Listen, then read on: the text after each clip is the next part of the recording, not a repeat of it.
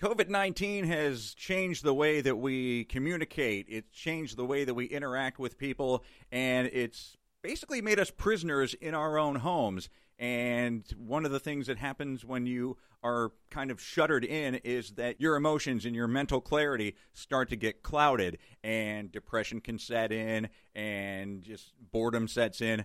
My guest today is a gentleman named Steve Siebold. He's an author, a professional speaker, a consultant to Fortune 500 companies, including Johnson & Johnson, Toyota, Harrah's Entertainment, Procter & Gamble, GlaxoSmithKline. Those are just some of his clients. He's a critical thinking expert and a psychological performance coach, meaning that he is all about mental toughness, and he's going to explain to us different mental toughness techniques that can help us get through this very difficult and very unusual time. Steve Siebold. Hey, how you doing? Very well, buddy. This is Kevin Klein. Thanks for joining us. Hey, thanks for having me, Kevin. Appreciate it. Uh, Steve, let, us just define what is mental toughness. Mental toughness really is your ability to control your emotions, especially in pressure situations, tense situations. So, and the more you can control your emotions, the clearer you can think, and the clearer you can think, the better you'll you'll perform. So, give us an example, or give us some examples of who people that we might know or professions that we might know that uh, exhibit mental toughness? Well, sports are a really obvious example because it's physical, and you can kind of see the results of what's going on, you know, mentally with with an athlete. So, say a Tiger Woods is always a great example. I mean, a great, great performer under pressure. He takes he takes one shot at a time. He doesn't get overwhelmed emotionally. Usually, he's not perfect, but no one is. And the LeBron James would be another one. You know, the late Kobe Bryant was a great one. I mean, these people, Michael Jordan, of course, in the past. I mean, these people that are able to calm down enough to think very clearly and critically, and then perform at their at the highest uh, point of their potential. I've often thought of the names that you mentioned. Uh, the, the, people who exhibit mental toughness to me are like Navy SEALs. Uh, who they have to have that clear critical thinking uh, in in the most desperate of situations. Is there a way that we can learn this? Oh, definitely. And we've worked with Navy SEALs over the years, over the last 20 years or so. And you're completely right. I mean, they have to be, be very calm and clear under pressure. And of course, so one of the things about the Navy SEALs that we learned over the years is that when they have 70% of the information on the mission, they move forward. They can't usually get 100% because there's just not that much information on the field, depending on where they are. And so they have to go in. You can imagine what kind of pressure that is when your life's on the line.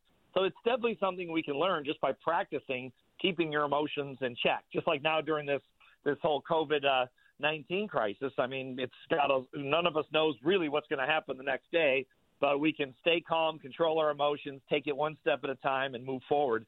And that's just a way to practice getting mentally tough. Uh, you have a great book, 177 Mental Toughness Secrets of the World Class, sold over 100,000 copies. It is a fantastic read. It's an easy read, and I would recommend uh, somebody going and getting the book and then reading one tip per day and you'll be done with a you'll be done with half of the year and put it into perspective and put it into practice for you.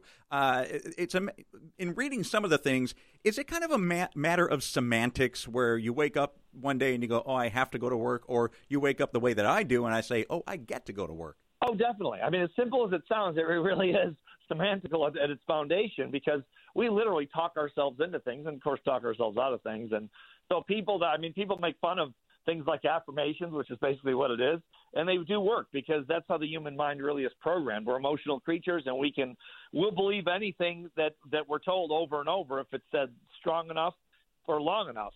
And uh, so we can program our minds for mental toughness or anything else. Okay, but Steve Siebold, how do we program our minds when everything we watch on the news and everything we read on on the internet right now with COVID nineteen is dire and desperate?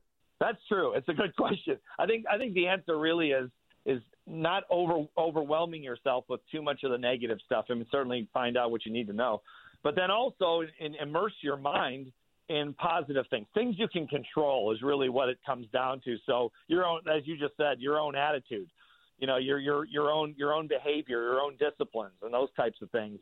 So you feel like you're in control of your life. That's a lot of, of, of being mentally tough is to feel like you have control of maybe not the outcome of something like COVID 19, but you have the, the, the control of the way you proceed through this process.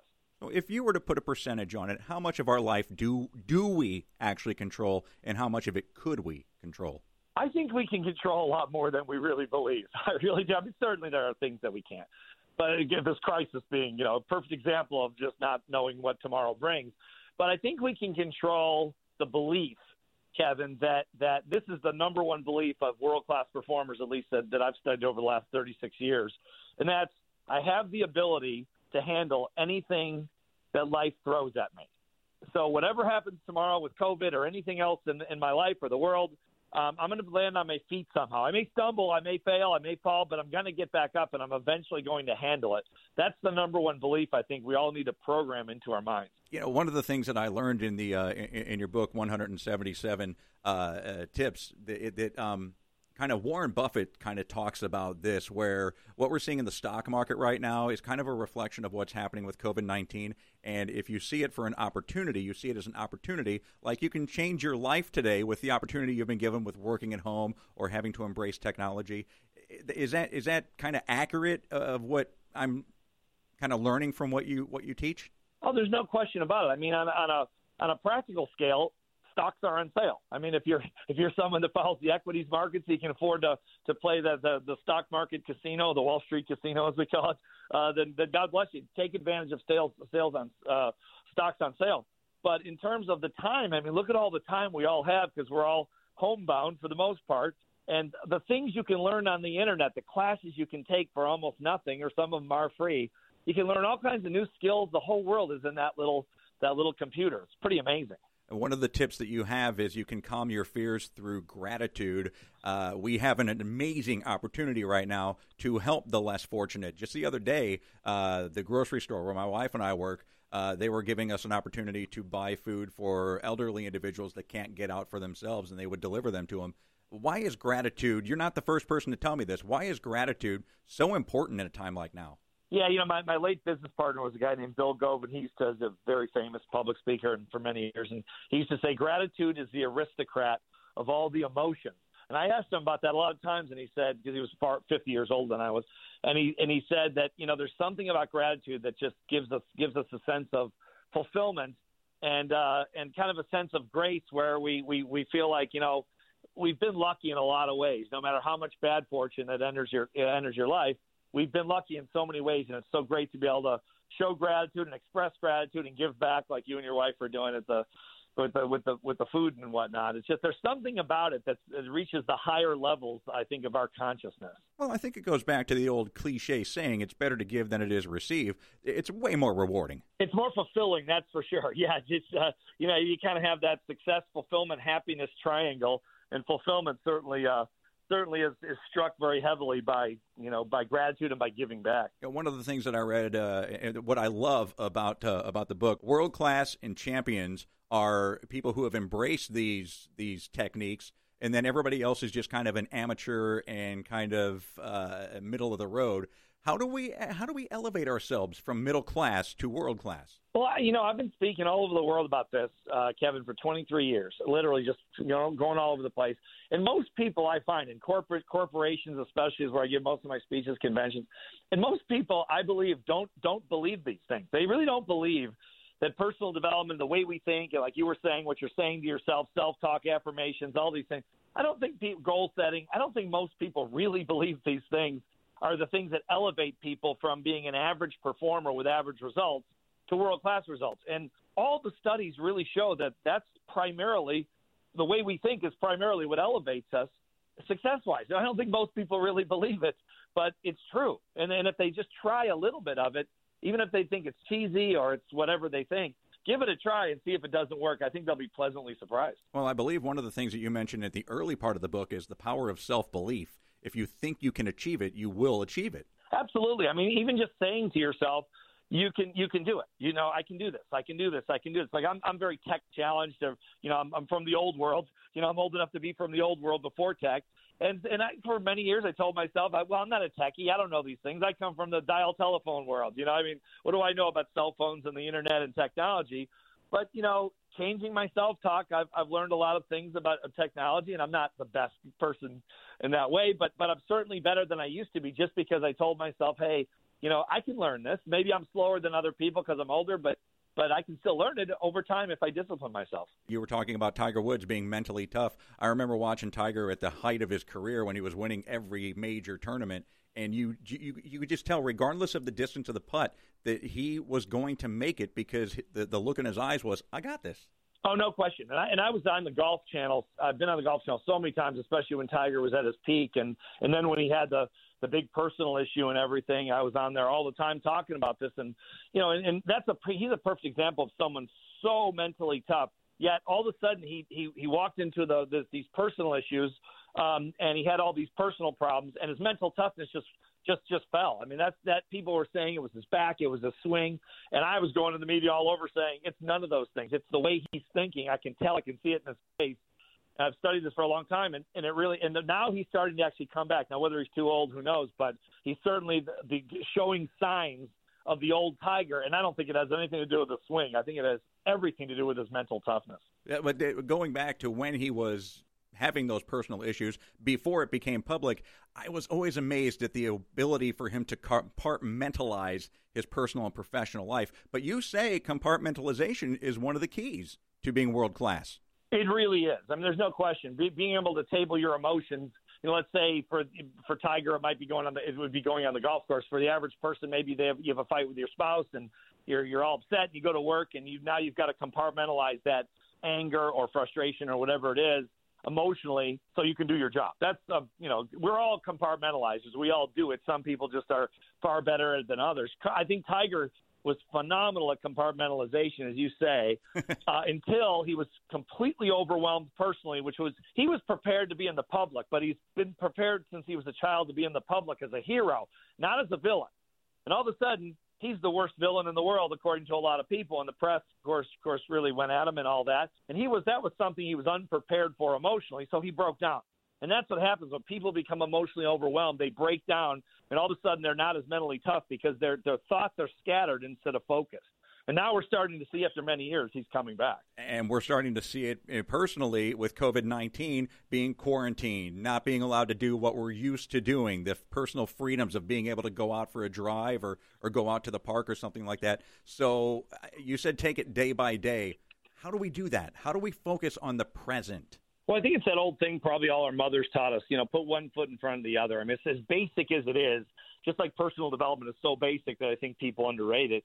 They, you know, they they don't see it for how the power it actually has. Just taking one step at a time, and and and even looking at it and saying, hey, what can I learn? What can I read? What can I do while the world is shut down? It'll probably, hopefully, never happen in any of our lifetimes again.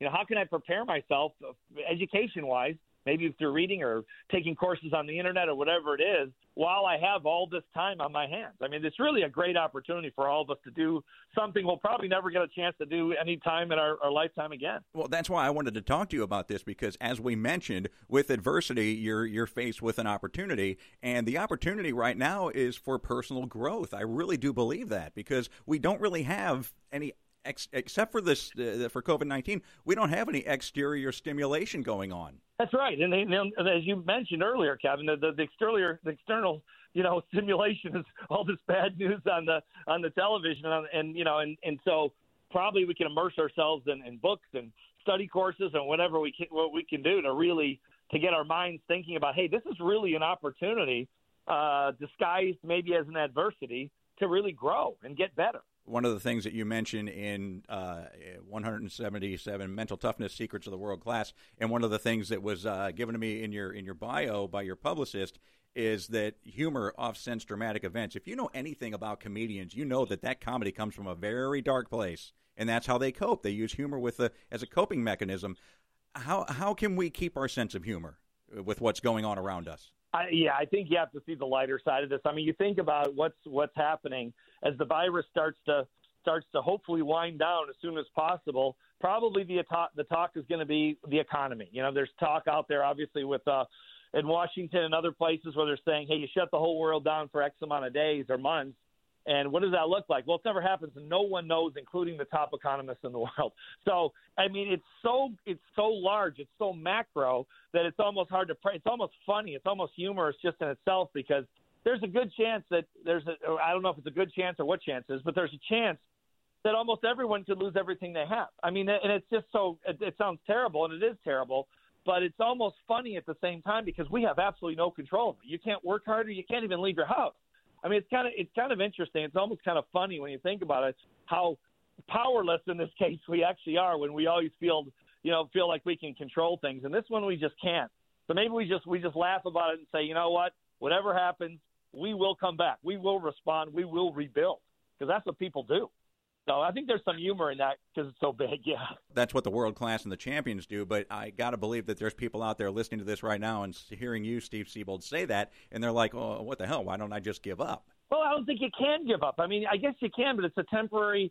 It's it's a it's a bad solution to a temporary problem. I mean, this will this will uh, the world will go on. I mean, this will end at some point, as painful as it is, and as and as hor- horrific as it is for the people suffering and dying over this. I mean, it's obviously a terrible situation, well, a sure. grave situation.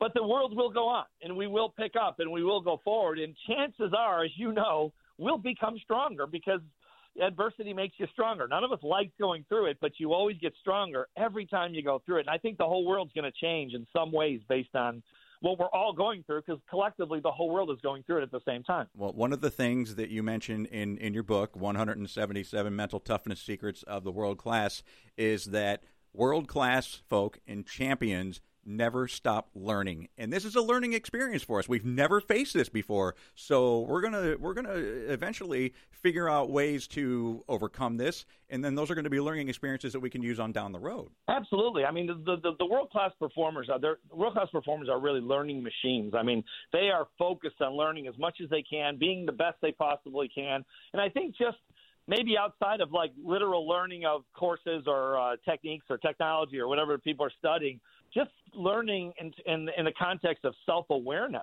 Just becoming aware of what it's like to sit in your house for all these days. We don't know we're going back to work and when we can go out to maybe being in restaurants is a thing of the past or going to just going out anywhere is a thing of the past. I mean, that's crazy as it sounds, but what are we thinking during this process? How are we responding? I mean, it's a, it's almost a lesson in self awareness. No, it really is. Not only self awareness, but uh, but but your adaptability, your own self adaptability to to situations. I, I got to ask you about this because this is something that I was tossing and turning over uh, last evening in preparing for this conversation. You say, accept the fact that your mood, attitude, and overall daily disposition is a choice. If you are a person who suffers from depression, how can you choose to not do that?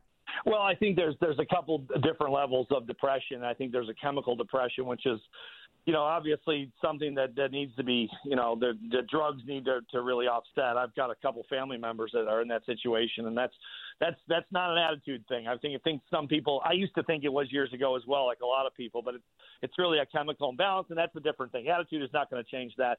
But for the rest of us, it's just kind of get down a little bit. Maybe we get down the dumps or a little bit depressed, or but it's that is something that can be changed by simply re you know revisiting the way you see this whole situation and say, hey, as you mentioned earlier, Kevin, that it's a it's a time for for personal reflection and study and growth and learning and all these things. It really is a great opportunity. I think it's just the way we see the world, where we choose to see the world. And attitude really is a choice. Now, if you're in you have clinical depression, uh, then that's something that's, that's beyond the scope of, of what we're talking about. But that's something different, and it's very that's a very serious thing. But when it's just attitude, we choose it. You know. I'm glad that you recognize that because I was worried that you weren't going to recognize that, and then I was going to be I, I was going to give you this story anyway, but I'm going to give it to you now because I do think that on top of having because I am I'm bipolar, okay, and I take medicine for it, but I used to do this when I would wake up in the morning. I would always say, "Well, what's going to go wrong today?" Now I wake up and I'm like, what's going to go right today? And I, I have a better life. Well, that's powerful. Yeah, I have a couple of cousins. It runs in our family a little bit too. Unfortunately, I, I, don't have it, but I don't think. Well, you're lucky, buddy. But uh, I, I've been, I've been told that one of my cousins, one of the most ambitious women I've ever met in my life. She was very, very successful. Ran a multi-million dollar company, and when she got it, when she when it when it came out, she couldn't figure out a reason to get out of bed. So obviously that's a very serious thing, and beyond, as you mentioned, uh, you know, beyond the scope of attitude and mental toughness and any of those things. That that's a clinical thing. But for the rest of us, it really is a choice, as you as you say. You were a professional tennis player. I didn't know that. Long time ago, in, in the old world. top top 500 in yeah, the world. There's ago. a lot more than 500 people on this planet, buddy. Yeah, well, I you know it was a great experience. I learned a lot about all these things, and that's kind of how I got into the mental toughness space. I started working with players once I retired, like Andre Agassi and Jim Courier and some of these famous. You work with players, them, and I work with the Boston.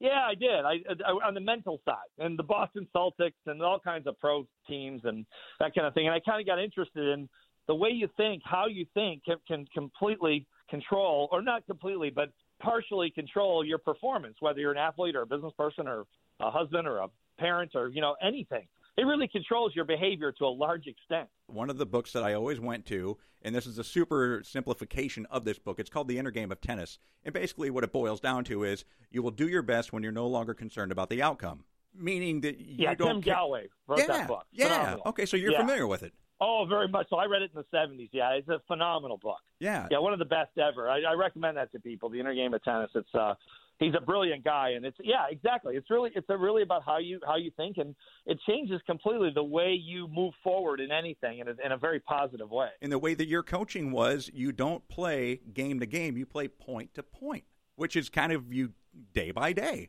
Yeah, because you can become so emotionally overwhelmed. It's so easy to to get up in tennis by a couple of games in a third set, or in golf, maybe you're up a little bit in the leaderboard, and all of a sudden you start thinking, "Well, geez, when I hold the trophy up, you know, I want to make sure I look at the press." And it's like you start to you start you're already ending it, or it goes the other way where you think you're way down, and you start to project in your mind what it's going to be like to lose and how you're going to handle it, and all of a sudden you're you're you're a, a half hour ahead of yourself, and it's determining the way you perform in the present because it emotionally can overwhelm you and it's what amateurs do, and it's what pros do sometimes, frankly. But they, that's why the, the, this mental toughness piece is so important because if you do take it one step at a time, you only see the next step, and so it does not become overwhelming in the process. It's, it's easy to say, harder to do, but it is possible for all of us. No, it is. I mean, you look at, uh, and we use sports kind of as a metaphor for life because uh, everything that it teaches us. But uh, if a team goes down three nothing in a best of seven series, they don't say we got to win four. We just got to win the next one. That's absolutely right, and they're trained to do that. That's a great point. I mean, there are people say, "Well, geez, how- are they thinking, boy, they got to win four in a row?" No, they're not. They're doing exactly what you said. The best ones are. Mhm. You know, it's and it's and then when they're on the when they're on the court, let's say it's a basketball game, you know, they're playing they're they're playing point by point. And the same thing with you know inning by inning, out by out in baseball, football, same exact thing, play by play. I mean, Tom Brady. People say I get asked about Tom Brady all the time in the press, and people say, well, how does he? How does he? Is he visioning? Is he envisioning the whole game? No, he's envisioning one play at a time. Yeah. That's what he's seeing. That- He's an architect, a psychological architect in that way. Very, very good one too. Obviously. Getting back to Tiger Woods, Tiger Woods doesn't knock down a 60 foot putt. Tiger Woods goes and knocks down a five foot putt that has 55 more feet to go. That's absolutely right. And, and, I, and I know that sounds like a nuance to people, but it, in maybe some ways it is a psychological nuance, but it makes all the difference sometimes in the world. Yeah. Well, you know what, buddy? I, I got to be honest with you. This has been an enlightening conversation. Your energy and, and your words have really invigorated me, and I know it's going to do that too for everybody who's listening because we do. You make a, a, boatload of sense. We do hold our happiness in our own hands. We really do. It's, it really is in our control because it's all in the way we see things. It's not. It's not what we see. It's the way we see it. The way we. It's our perception that creates our reality. So you can see the world and everything that's going on as a a terrible thing, or you can see it as a beautiful thing that that has some bad things in it, and we just kind of have to navigate it. But it it impacts your direct happiness. So we are in control at the end of the day, as you say, of our own happiness. I can't recommend it enough. 177 mental toughness secrets of the world class. Uh, Steve Siebold, what is your uh, what's your website where we can go and learn more about you and uh, and your practices? Probably the best place is I have a video blog. It's called mentaltoughnessblog.com, mentaltoughnessblog.com, and then you can buy the books on Amazon, of course. Right on, buddy. Well, hey, thank you so much for uh, joining us, and thanks for giving us your expertise. You really are a, a wealth of knowledge, man, and it's really fun to talk with you. Hey, I appreciate it, Kevin. Thanks for having me on the show. Yeah, my pleasure. Take care, Steve. Yeah, we'll see you. So there you go, Steve Siebold. It, I, I loved what he was saying, and it is true. As somebody who myself, uh, as I have bipolar disorder, um, yeah, I do take pills for it. But the other thing that I do is I really do wake up every morning, and I'm very fortunate that I love my job. I get to go to work, not I have to go to work. And it used to be what what's going to go wrong today, uh, and not anymore. It's you know what's going to go right today. Uh, because it, it really does. It, it, changes the way you walk. It changes the way you hold yourself. It changes the way that you smile, and uh, and we do control that. There are a lot of things, as Steve mentioned, that's out of our control. And what's going to happen with COVID nineteen? That is definitely out of our control. But what we can control is how it's going to affect us on a moment by moment basis, and you do have the power over that. My thanks to Steve Siebold for joining us on the Fuzzy Mic. My thanks also to Mike Larson of Serban Media for helping book and facilitate that interview with Steve Siebold. The executive producer of The Fuzzy Mic is Trish Klein, social media director Lisa Tynan, production elements Zach Sheesh at theradiofarm.com. I'm your host, Kevin Klein. Thank you for joining us on this episode of The Fuzzy Mic. Don't forget for video coverage and bonus videos, go visit us on Facebook. Also, follow us on Twitter and Instagram. I'm Kevin Klein, your host. See you next time on The Fuzzy Mic.